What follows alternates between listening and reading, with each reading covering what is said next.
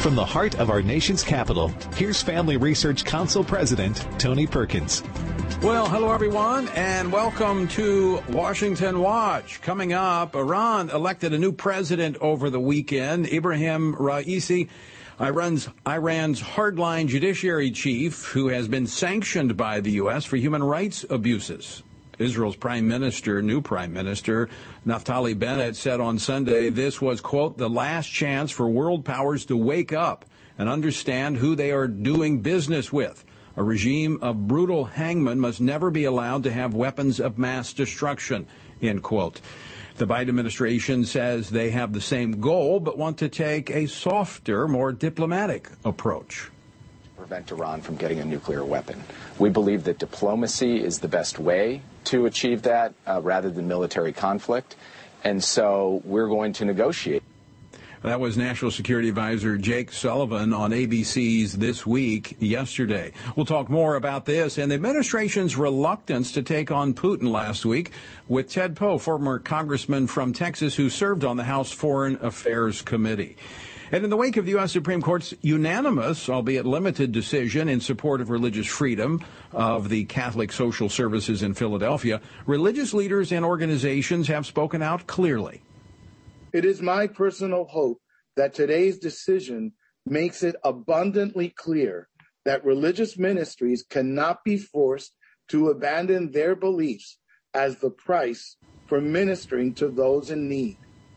That was Archbishop Nelson Perez of Philadelphia, who oversees Catholic Social Services. Another Christian uh, adoption agency is making clear they will never surrender their religious freedom, even as the left gears up for more attacks on our first freedom.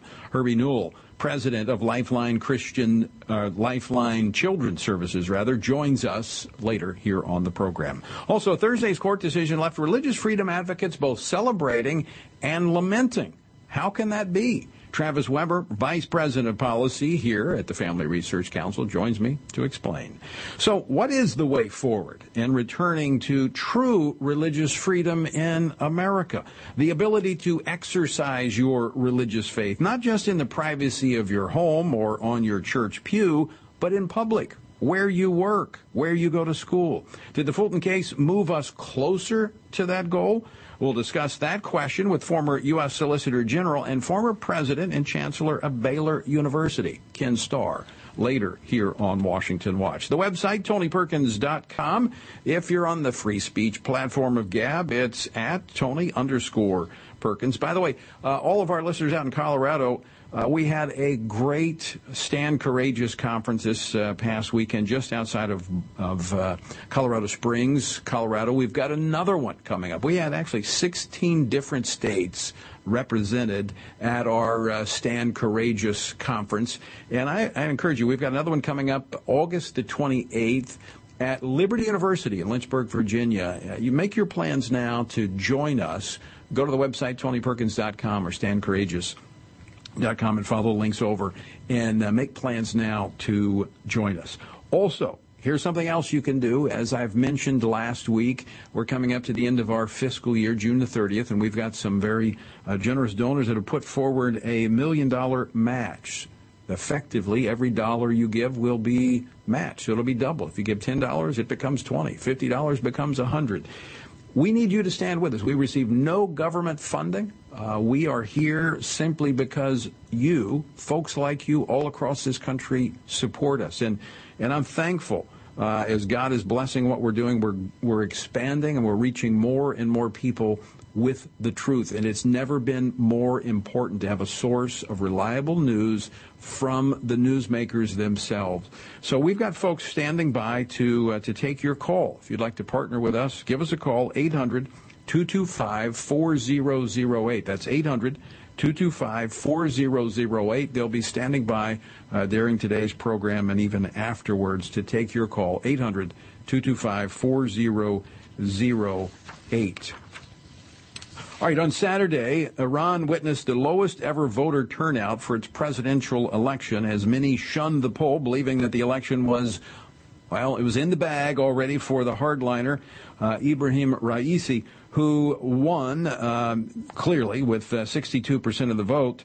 Now, he, uh, he, he set himself up becoming the second highest ranking official in the country after the supreme leader of the Islamic Republic.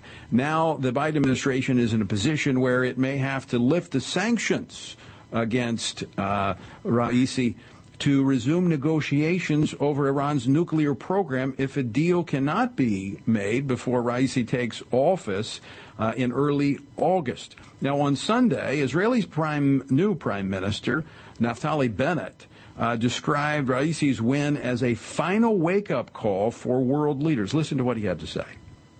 Raisi's selection is, I would say, the last chance for the world powers to wake up before returning to the nuclear agreement and to understand who they're doing business with. These guys are murderers, mass murderers.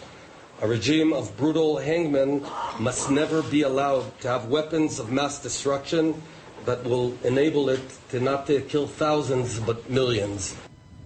With me now to talk about this and more, former Congressman Ted Poe, who represented Texas's second congressional district and served on the House Foreign Affairs Committee and the Judiciary Committee. Ted, welcome back to the program. Good to talk to you, Tony.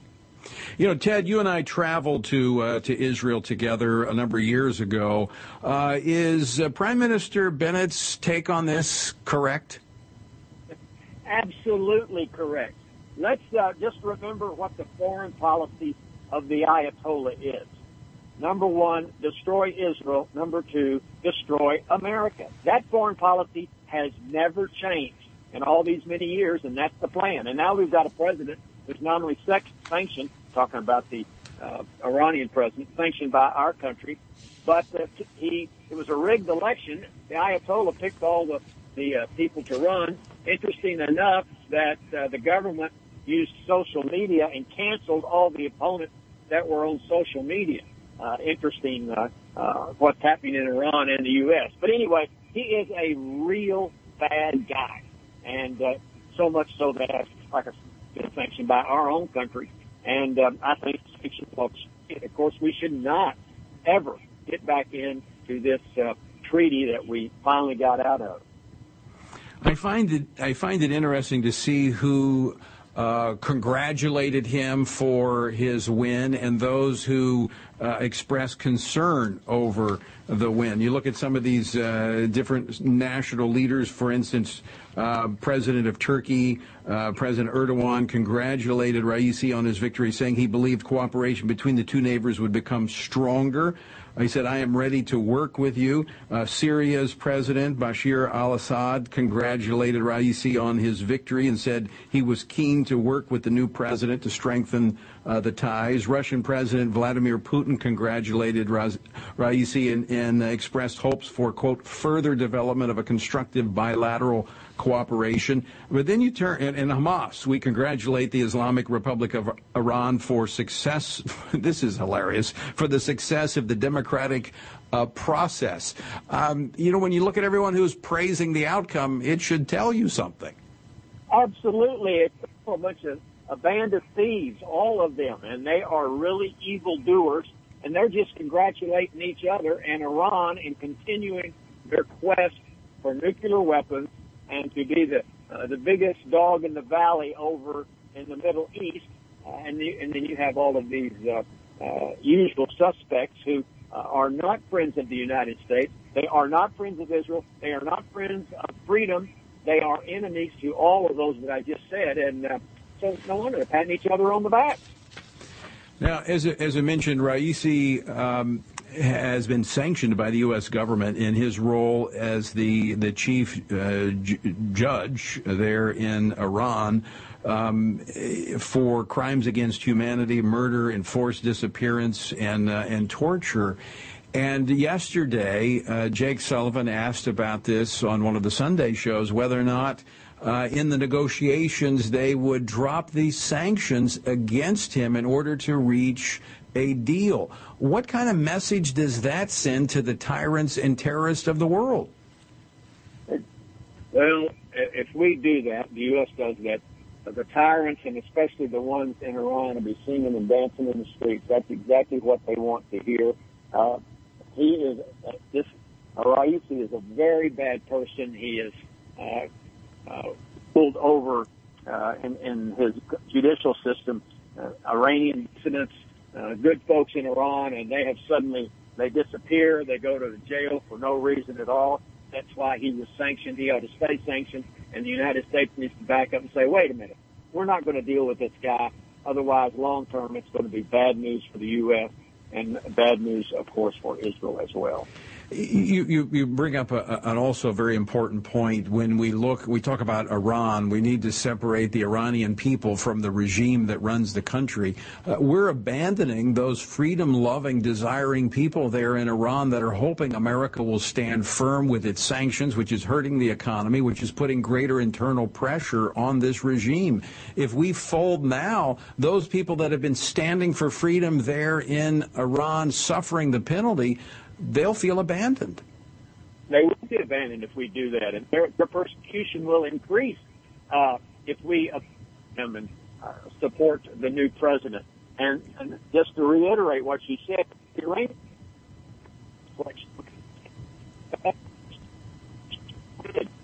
Uh, Ted, I think we uh, we may have you, you faded out on us. I think we lost you there. Let's see if we can get you back. Oh, I think we may. Let's let's see if we can reconnect with him. Um, but it is clear that what we're looking at here is an administration that is negotiating from weakness rather than strength. Now, remember, the the Obama administration, they cut the deal, made this arrangement, gave millions of dollars to Iran, released them from the crushing sanctions that had been on them. But Trump came back in, pulled out of the deal, and put it, put new sanctions on, and it's working. Uh, their economy, they're struggling. Uh, they want out from underneath of these sanctions. That will take the pressure off, and, and we will literally we'll, we'll abandon those who are there that want to see Iran a free country and do not support this repressive regime. Not to mention, as I said a moment ago, not to, to reiterate, I guess I will, that this sends a horrible message to the tyrants of the world that look, go ahead and do what you want, abuse people, torture people, kill people, make them disappear, put them in prison. But if you get to a point and you get nuclear weapons, we'll negotiate with you and we'll remove the sanctions from you personally and from your country because, you know, this is what we want to focus on. Why should we trust these leaders in Iran to keep their word. Uh, you can't. And look, the mindset in the Middle East, what they what they understand is is power, is forcefulness, is strength, not weakness, which is what this administration, I believe, is communicating. All right, we weren't able to get uh, former Congressman Poe back on. We lost the connection there. Uh, don't go away because we're going to delve into uh, this court case that came up last week out of the Supreme Court, the Fulton case. Uh, this was the social services, Catholic social services, and the city of Philadelphia. It's an important case. It was a victory, although limited and narrow in its decision. But we'll be talking later with Ken Starr. It really is setting the stage, I think, in the future uh, in not too very far, not too distant future, a uh, maybe a major win for religious freedom in the country. All right, don't go away. We're coming back with more Washington Watch after this.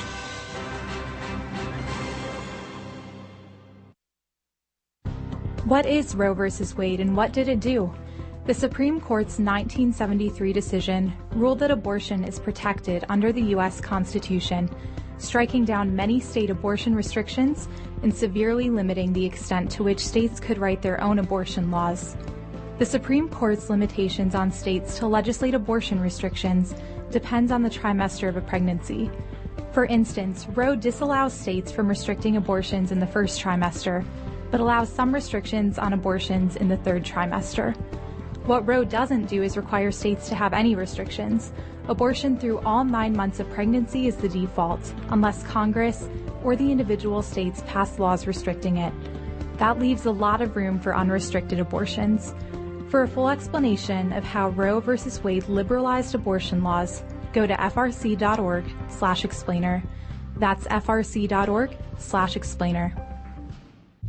After the recent wave of media censorship, are you struggling to find a conservative, relevant, and Christian platform where you can find out what's really going on? Here at Family Research Council, we believe that Americans have a right to exercise their freedom of speech and share their stories with the world. If you're ready to hear the facts that the left doesn't want you to know about, then head over to frcblog.com to check out our latest blog posts. We cover a wide range of issues you and your family care about, all written by our policy, government affairs, and biblical worldview experts. We discuss topics that other media platforms won't, like changes in pro life policy, current events that affect Christians internationally, sexuality from a biblical perspective, and insights into the bigger picture of the shift in American culture. To stay up to date on current news related to faith, family, and freedom, visit frcblog.com. That's frcblog.com. Would you like to spend more time in God's Word? Then join Family Research Council on an exciting journey through the Bible with their Stand on the Word Bible reading plan. FRC's two year Bible reading plan helps you to approach daily Bible reading with an intentional focus of diving deeper into the nature of God and how His Word speaks into cultural issues. By studying the Bible, we can see the grandeur of God unfold throughout the past. This reading plan takes you through the Bible as events happen in history. Laying out the scripture every day in an engaging manner, it is key to helping us stay grounded in God's truth. All wisdom comes from God, and He has given us the Bible as a way to understand the world. Start reading today with Family Research Council. When you sign up, we text you every Sunday with daily passages and questions that help prepare you for conversations with your friends and family. To begin this journey, visit frc.org/bible.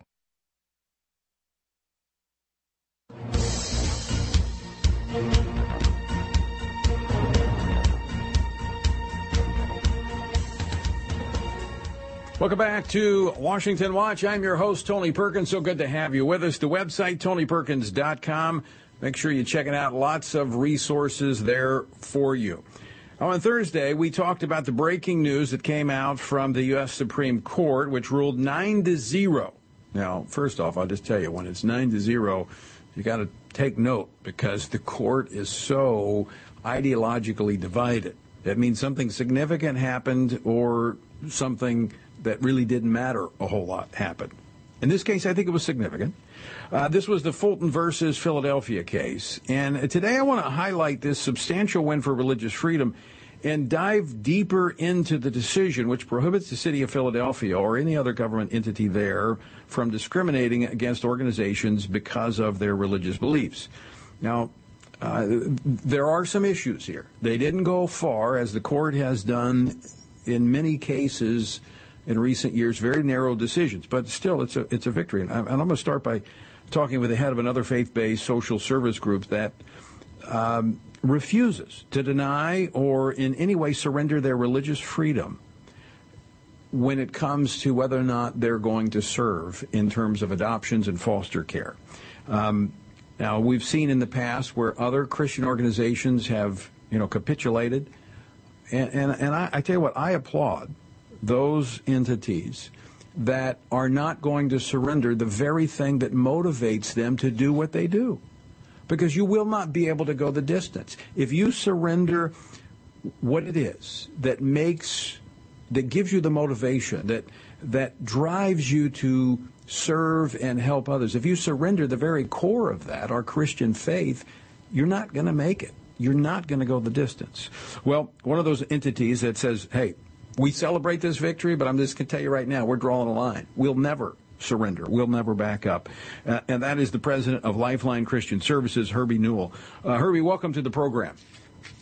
Tony, thanks for having me. And we are very excited about this decision and, and what it means for the future of child welfare and especially for Christians and for people of other faiths to participate in a very important sector of our society.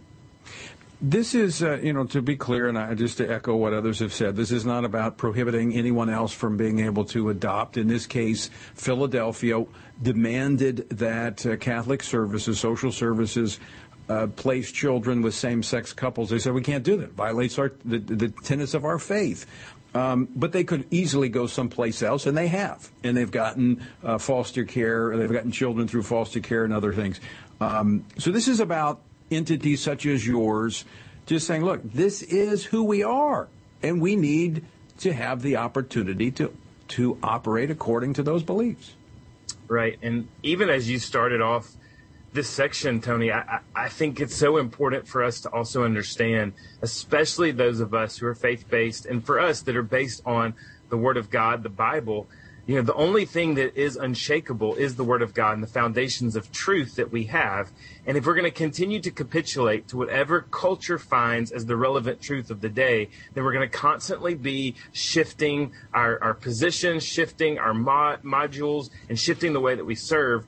And as a faith based organization, and specifically for Lifeline, as a Christian organization that's based on the Word of God, we want to serve the most vulnerable and we want to do it in the way that we know how to do it in the way that compels us to do it. And it's so important even as you look across our country it is particularly faith-based communities christian communities that are reaching out to help in child welfare that are reaching out to adopt and foster. We need these families and unfortunately it's these families whose ability and rights have been infringed upon in the last several years. And this is a great victory to say, hey, everyone's rights need to be uh, protected in the same way, not just those of uh, that, that are contrary to biblical values, but also the religious, the faith-based, and those that are based on a biblical worldview. And, uh, Herbie, it's been kind of a, a, a, passing focus in this discussion, but I, I want to uh, step back for just a moment and talk about the severity of the need. It's only increasing as more and more children, uh, because of the breakup of families, because of dysfunctional families, because of no families at all, because of drug addiction, uh, we're seeing a, a huge number of children that need a place. And more and more Christians, and I hear it all the time as I talk to people, feel compelled that this is a way that they can help and minister, but they want to work through an agency like yours. That's right. And I can just echo the need is getting greater, uh, especially in our own country and our foster care system. More children are being separated from their biological families because of, of abuse or neglect or, or simply because their parents can't find the income to be able to support them. And it's Christian communities that have leaned in in the past and need are needed now to lean in in a huge way to wrap around these kids and to, to give them a home and to give them a family. You know, today we are just one day removed, obviously, from Father's Day. And it was back in the 60s that Patrick Moynihan actually authored a report. And in the Moynihan report, he said the American family is breaking down. And if we don't address it, we're going to have huge future issues that are going to have to be addressed. And that, that report ended up being very prophetic as it stated that the breakdown of family would lead to more and more children separated from the nuclear family and much more vulnerable. And we're seeing that happen today. And even on the hills of a global pandemic, we're seeing many, many more kids that are in need. And so this is not a time in our country, in our cities, in our states to be precluding religious and faith-based organizations from helping. This is a time that we need to be inviting them to help. And for those families, many of them feel the comfort and they feel the freedom to be able to work with religious organizations, faith based organizations, Christian organizations, because they know they share the same values and that they have the same vernacular and that they have the same calling and they have the same, uh, that they have the same mandate for the reason that they're helping in the first place. Uh, Herbie, you've made very clear that you know the government should not be uh, discouraging or discriminating against religious organizations, but at the t- same time, you would say that religious organizations should in no way surrender who they are in order to participate in this process. Absolutely. We cannot surrender who we are, but we've got to stand firm on who we are. All right, uh, Herbie Newell, thanks so much for joining us. I'm going to encourage people to take a look at your organization because those are the type we need to be supporting and standing with and uh, working with. So, Herbie, thanks so much for being with us today. Thanks for having me. All right, folks, don't go away because we're going to continue this conversation looking more at the Fulton versus Philadelphia decision. You know, many were celebrating, and, and we did but also at the same time lamenting. How can you do both? How can you celebrate a decision but then lament it at the same time? In fact, there were some of our favorite justices, most con- constitutionally based justices, lamenting this decision. We talk about it next with Travis Weber. Don't go away.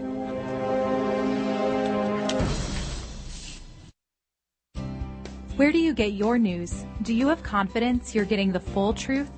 If you want to stay up to date on conservative news and are looking for Christian resources to help you stay politically engaged, then download Family Research Council's Stand Firm app. With all of our content available at your fingertips, you will conveniently be able to stay up to date throughout your busy day.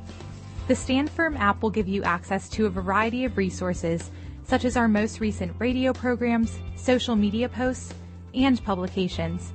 Additionally, you will have the opportunity to take action and make your voice heard by contacting your elected officials on the issues that most concern you. Visit the App Store on your smartphone or mobile device and search Stand Firm to download Family Research Council's official Stand Firm app. Stay informed with a trusted source. Again, search Stand Firm to download the Stand Firm app. As the political and cultural landscape of our nation has shifted in a concerning direction, it is so important for Christians to be equipped with biblical answers for the difficult questions of our time. That is why Family Research Council created our Biblical Worldview series. With the political left changing definitions to favor their narrative and to push their agenda, at times it can be hard to decipher what is true. That is why we must hold to the truth of the Bible, which stands the test of time. It holds the truth that does not change. Become equipped to stand firm in the face of cultural and political storms with FRC's Biblical Worldview series. This series dives deep into what the Bible says about some of the most crucial issues of our day.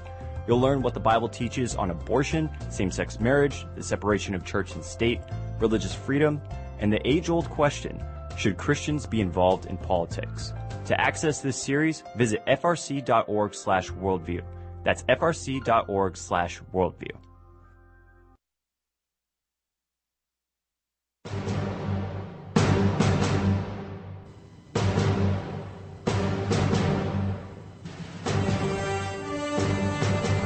This is Washington Watch. I'm Tony Perkins, your host. So good to have you with us. Check out the website, tonyperkins.com. Again, lots of resources there for you. Look, uh, don't do this often, but I really want to focus on this case, the Supreme Court decision from last week, uh, which was between Catholic Social Services and the City of Philadelphia, and the court ruled nine to one in favor of Catholic Social Services, saying that the state, or the city rather, uh, could not exclude them because of their belief about marriage. Now, as I mentioned, in fact, coming up, we're going to look about what's what's the way forward. We're going to look a little deeper with this with uh, former U.S. Solicitor General Ken Starr is going to be joining us. But for right now, uh, Travis Weber, Vice President of Policy, is here. As I mentioned, going into the uh, the previous uh, out of the previous segment into the break, many are celebrating and at the same time lamenting this decision. How can that be? Uh, Travis Weber joins us now. Travis, how, how, can it be that, you know, this was a case that many are celebrating a nine to zero victory for religious freedom, but at the same time lamenting this decision that it uh, it does not fully support religious freedom? How is that? Yeah, Tony. So basically, you know, you look at the result of this case; it's unanimous, nine to nothing. It's a good result in favor of religious freedom. We want to celebrate that. That uh, the court ruled that this agency does not uh, it does, has, has a free exercise right against the city of Philadelphia's behavior here, where they were going to grant an exemption for other groups, but not Catholic social services. However, despite the victory, uh, you look at how narrow it is, how much the court basically sidestepped the important underlying questions in the case, how the court failed to address the need for the Smith case, a free exercise precedent, uh, to be overruled. You look at all those factors, and um, it's concerning because the court could have taken a stronger position here and there are issues coming down the pike the court is going to have to address. And so we, we look forward with concern to those issues which remain that the court is going to have to address in the years ahead. I mean, when, when a case like this, religious freedom, I and this is a fundamental freedom, when a case like this, very similar to abortion, when a case like this gets to the Supreme Court, generally you're anticipating a major precedent that would affect uh, in this case, religious freedom across the board. But as I understand it, in this particular case, it was narrow, and that was a huge victory for Catholic Social Services uh, and other entities there in Philadelphia. But it really doesn't set a precedent. It leaves in place a previous precedent that, in many ways, uh, limited uh, the free expression of religion. Uh, that's true, Tony. Uh, the Smith case holds that. Um, laws that are general and neutrally applicable that the government um, puts forth um, can stand without violating the free exercise clause, even if they burden someone's religious faith. And that precedent has been around, been with us since 1990. Congress passed the Religious Freedom Restoration Act in response to the Smith case, but to this day, it is our leading uh, modern, um, in, in the modern era, Supreme Court precedent on the free exercise clause.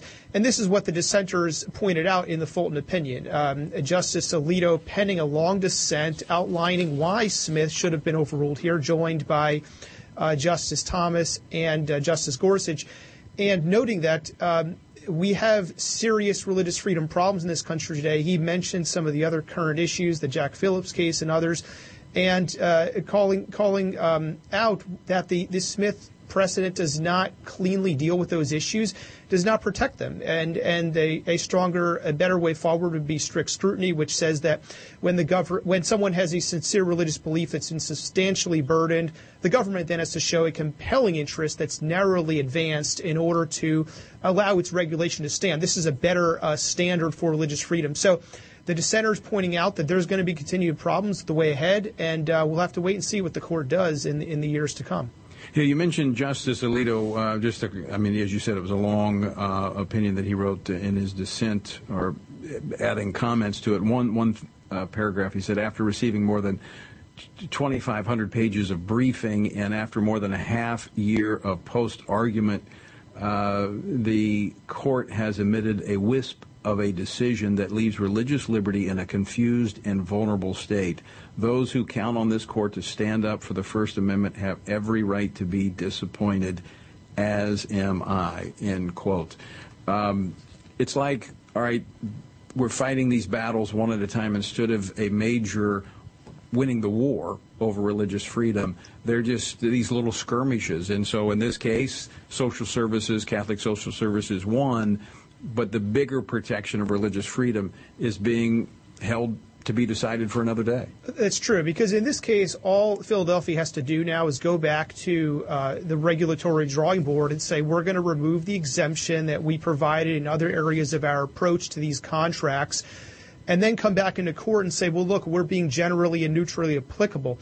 And under the Fulton decision that this court issued, um, you know, we don't know what the court would do in the face of the city saying, well, we're now we're neutrally and gener- generally applicable because um, the court basically relied on the fact that they have these this exemptions in their current policy to say, well, this violates the free exercise clause, which is fine. It gets us through the result in this case, but it's narrow, and the city can go and change that, and then we're back in court. The the court uh, did not address whether a substantially burdened belief uh, can stand in the face of a compelling interest. Did not decide whether the interest here was compelling. And that's really the question we're going to be facing uh, in the years ahead under statutory approach like RFRA or uh, the, uh, the, free exercise clause when these cases are raised again.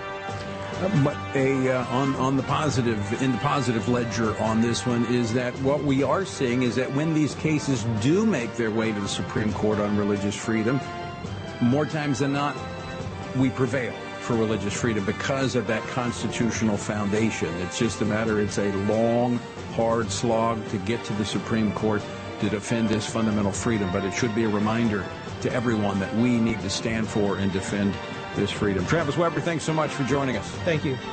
Folks, stick around. Uh, Ken Starr, former U.S. Solicitor General, joins me next as we look further into this issue and the way forward. That's next. Get a trusted perspective on the news of the day every day. Listen to Washington Watch with Tony Perkins to get honest and in depth commentary on what's going on in our nation's capital and around the world. Join Family Research Council President Tony Perkins, live every weekday by tuning into Washington Watch on the American Family Radio Network, Bott Radio, the KTLW Radio Network, and independent Christian radio stations across the country. Or listen to the show when it works for you by visiting TonyPerkins.com. Since the Supreme Court decided Roe v. Wade in 1973, over 60 million people are now missing from our country due to legalized abortion.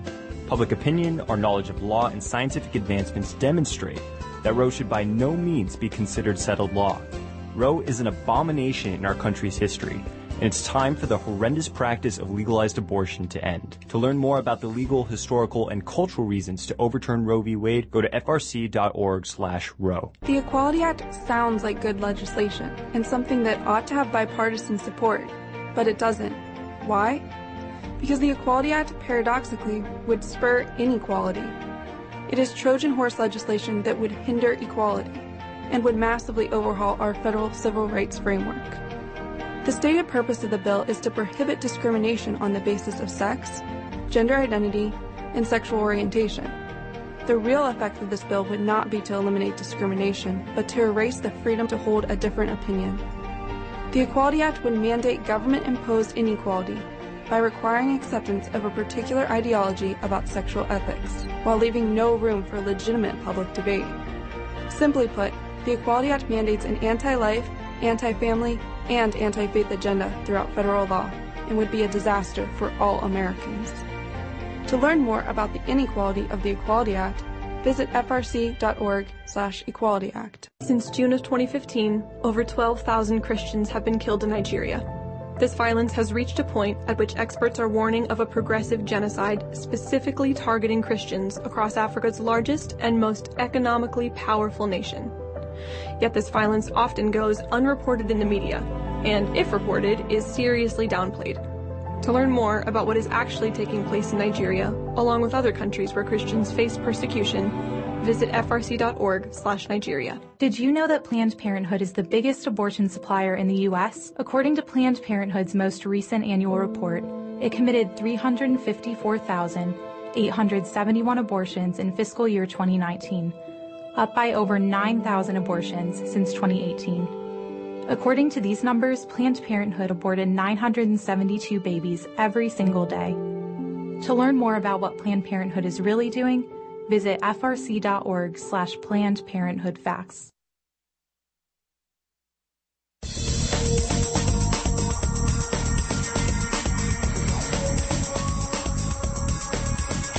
Welcome back to Washington Watch. I'm your host, Tony Perkins. So good to be with you. The website, tonyperkins.com. Uh, check out the website. Also, uh, as I mentioned uh, previously, June 30th, between now and June 30th, we have some generous donors that have put forward a $1 million match so that everything you give to support this ministry and this program, to make sure that it continues on the 800 uh, stations, almost 800 stations across the nation, if you give between now and June 30th, it'll be doubled. So give us a call. We've got team members standing by to take your call. 800 225 4008. That's 800 225 4008 or you can give online by visiting uh, tonyperkins.com.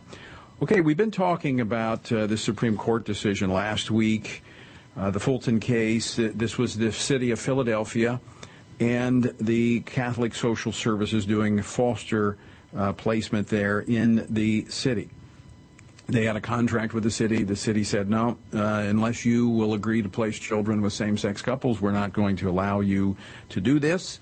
And as we've been discussing, the uh, the court ruled in favor of Catholic Social Services, but a very narrow decision that affects just that particular case, not addressing the underlying issues. And what we're seeing is more and more these uh, activists on the left, LGBTQ activists, that are really engaging in militant efforts to force all Americans to embrace their lifestyles. And even when it's in confrontation with and in contradiction to religious beliefs, long held traditional religious beliefs. They want those to be uh, subservient to this push of forced celebration. So, what does religious freedom look like going forward? Are we seeing some positive trends in the court? We were just talking about with Travis Weber that Nine times out of ten, or even more, when a case like this makes its way to the Supreme Court, religious freedom prevails. Are we seeing a pattern that would suggest that maybe the court is going to address the underlying issue and set a precedent in favor of religious freedom? Here to talk about this and more, former U.S. Solicitor General Ken Starr, who served uh, for a season as the president and chancellor at Baylor University, and he's an author. His latest book, which we've uh, talked about before in the program, Religious Liberty in Crisis. It came out this past April. Uh, Ken, welcome back to the program. Thank you, Tony. So good to be with you. H- how's the book doing? It's doing well, but I hope your viewers will buy an extra copy.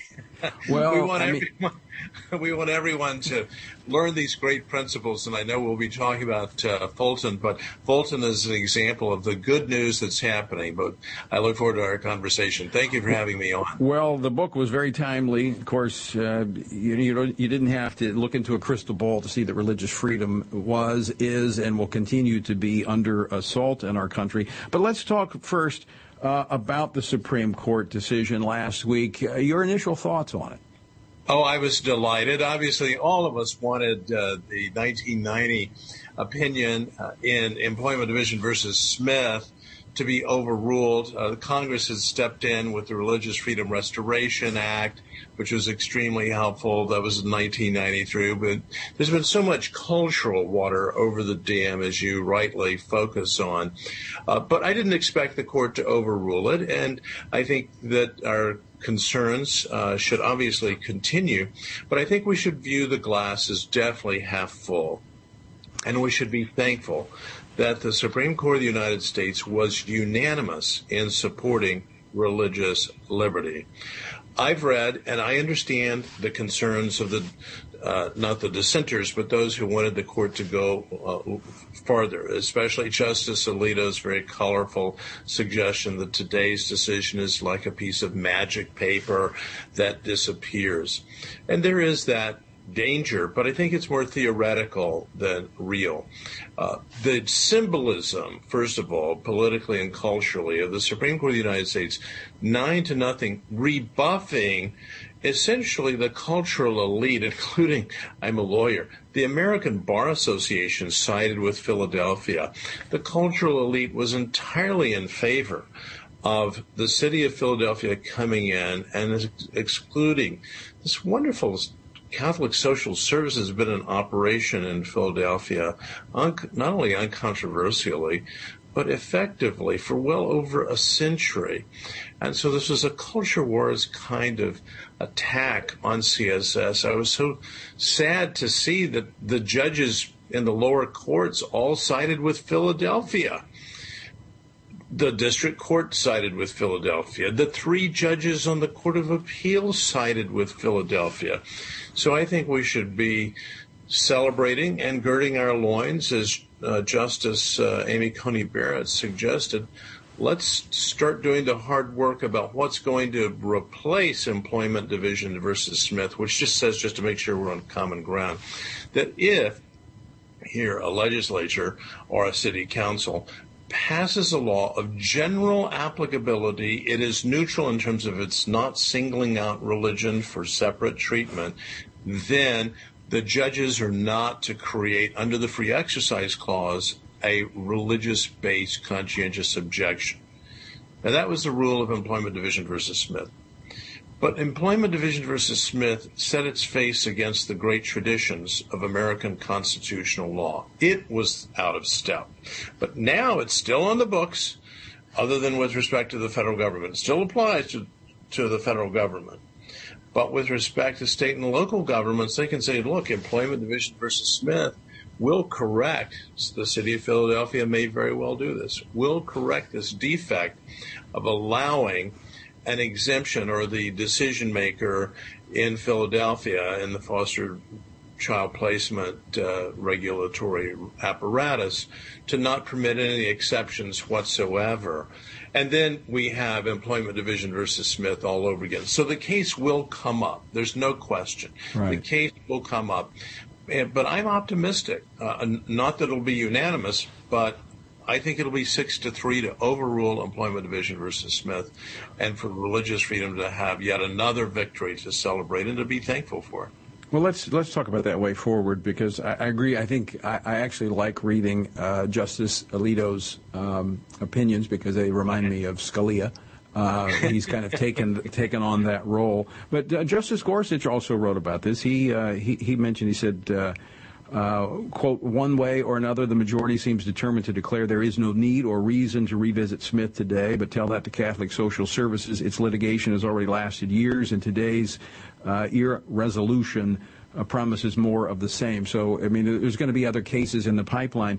But you, have worked before the Supreme Court before, and uh, you know, I kind of get this sense that the court operates with this concern over maintaining homeostasis or political equilibrium in their decision not to, to radically change things from precedent too much. Is the court and, and Roberts and this decision and others, do you think they're setting the stage to revisit Smith and overturn it and go back to a, a more vibrant view of the First Amendment? Yes, I do. But you know, we're reading tea leaves here. But I was encouraged by uh, Justice uh, Barrett's uh, separate opinion that was joined by uh, Justice Kavanaugh. So two great friends of religious freedom were saying, let's take this one step at a time. We don't need to go farther in this particular case. So I believe that the shots across the bow from Justice Alito and Justice Gorsuch are very helpful to us. They tell us that there will be another day and another fight. And again, I'm very sad, but in a nutshell, for 40 years, with very few exceptions, the Supreme Court has been a friend of religious liberty and reversing district courts and courts of appeals that have tended to go the other way, following the lead of the culture. So I think we should, again, be very thankful, watchful. Let's move forward. Uh, keep the court in our uh, prayers and do the hard work that Amy, uh, that Justice uh, Amy Coney Barrett has suggested that we do. What is going to replace, she asked, uh, employment division versus Smith, that the issues just weren't developed enough. So it's an incremental approach, and that's not unusual for the court to say, let's proceed incrementally, uh, as opposed to let's do everything all at once in the fashion of the court under Earl Warren uh, a half century plus ago. So, Ken Starr, if I were to say to, uh, well, I'm going to have you say it to uh, to our viewers, our listeners across the country, we have a duty uh, in this. We have a part to play, and that is to live out our religious conviction and not be intimidated by those overreaching government authorities that may try to limit, as the city of Philadelphia did, because we'll never get to uh, the court revisiting this unless there are those Americans who are willing to stand up and exercise it. Exactly. We are to be, as Joshua of old enjoined us to be, courageous. Uh, we're to be uh, like the two I love to use the analogy of the two spies going into the land of Canaan and coming back and say, let's go, we can do this, as opposed to the 10 timorous spies who were probably the best and the brightest and the bravest and so forth of the 10 tribes that they represented. Let's go with the two. Uh, and be be courageous, be vigilant, and exactly right. Let's blow the whistle when religious liberty is under assault. Let's do the work that I think we've been called upon to do. I like to call upon the Apostle Paul's example in the book of Acts. He was willing to litigate. We don't lit- we shouldn't be litigating against brothers and sisters, but we can litigate against the culture, doing this peacefully, win, obviously, winsomely, uh, but also persuasively, and we're winning these cases in the Supreme Court of the United States time and time again. And it doesn't always lead to litigation because sometimes it's just if we all we're committed to living out our faith unhindered by the cultural forces or the the uh, the, uh, the government authorities that are sometimes contrary, not all, but some. If we would have said, you know, we don't care, we're going to do what we were told to do. You know, who are we going to obey, man or God? I actually think you'll find the other side in retreat if there's enough of us standing up exercising these fundamental rights. And the good thing about this is that we have a solid foundation as Americans because of our First Amendment freedom. precisely right. We do have to stand up at times, and you're right. Uh, it may very well be that litigation will not be necessary.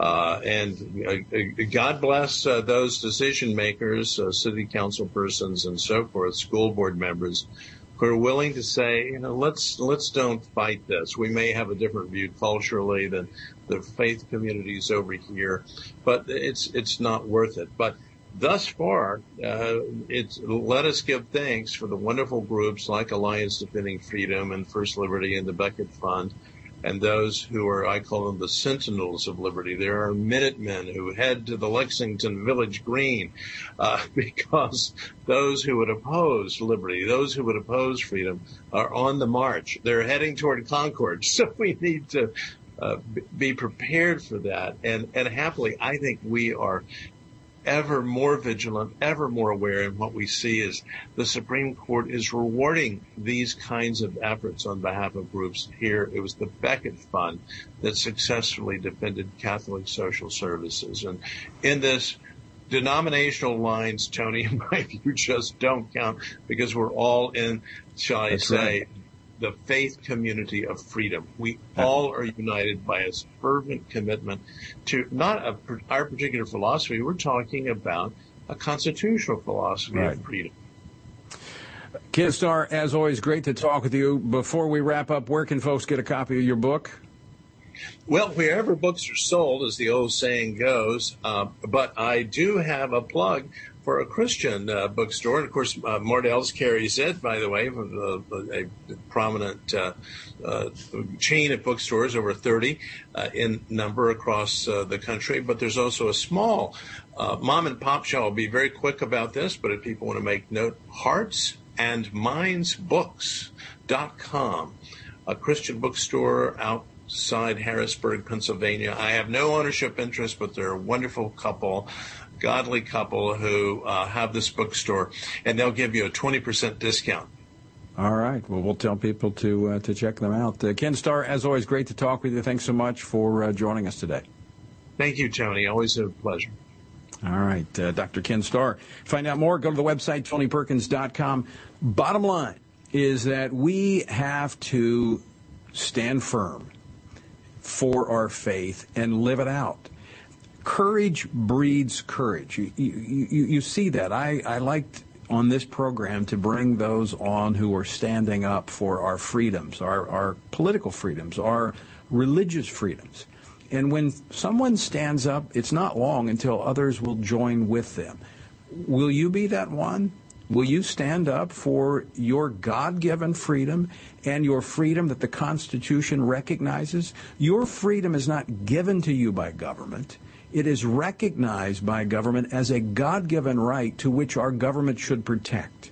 Now, as we move into a culture that moves further and further away from biblical truth, and minds of men and women are darkened, well, they trample upon that right. But how do we preserve it for our, ch- our children, our grandchildren, for future generations? Well, I'll tell you how we preserve it. We use it, we stand upon it. Uh, if it requires litigation, as uh, Ken Starr said, then we'll do that. And you've got great organizations, First Liberty, ADF, uh, Liberty Counsel, uh, Becket, ready and willing to defend those whose rights are taken. But you've got to stand up for them. All right, folks, out of time. Thanks so much for joining us. Again, visit the website, give us a call uh, if you'd like to support us and stand with us. Until next time, I leave you with the encouraging words of the Apostle Paul found in Ephesians 6, where he says, You've done everything you can do when you've prayed, prepared, and taken your stand. By all means, keep standing.